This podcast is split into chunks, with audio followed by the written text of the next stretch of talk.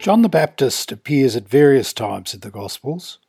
He appears in especially the Synoptic Gospels because the followers of John the Baptist were around during the time of Jesus' ministry, and people wondered what they were to make of their following of John the Baptist and what they were to make of John the Baptist in the light of what was unfolding in the proclamation of who Jesus is, what his message is, and where he was going. So today's gospel is very important in that it is an instructive moment for the early church about their relationship with John the Baptist, that John has come to announce the coming of the Lord, and that he, as is attested to in various te- texts across the Synoptic Gospels, is the one who's come to make that announcement so that people might find their home in Jesus.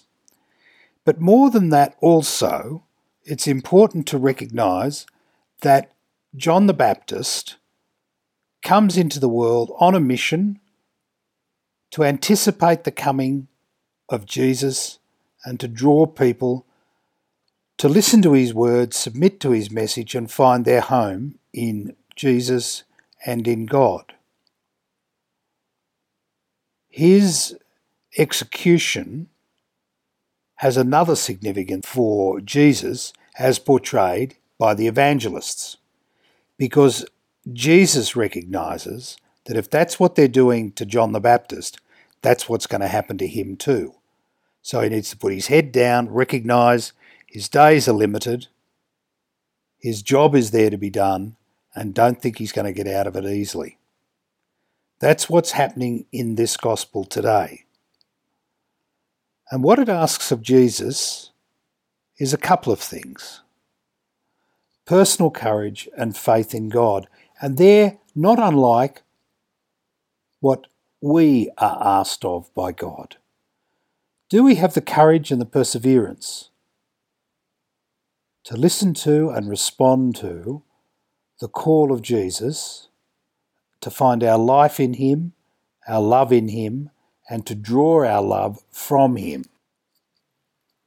Do we have the courage to put our heads down and follow in that journey? But then also, it's not just about our willpower, of course. It's about our faith. It's about recognizing that our lives are in the hands of God. And that if we're to see our way through, it's going to be because of God's action, doing infinitely more than we could ask or imagine in us, through us, and for us. Are we ready to give ourselves into the hands of God that all this may happen?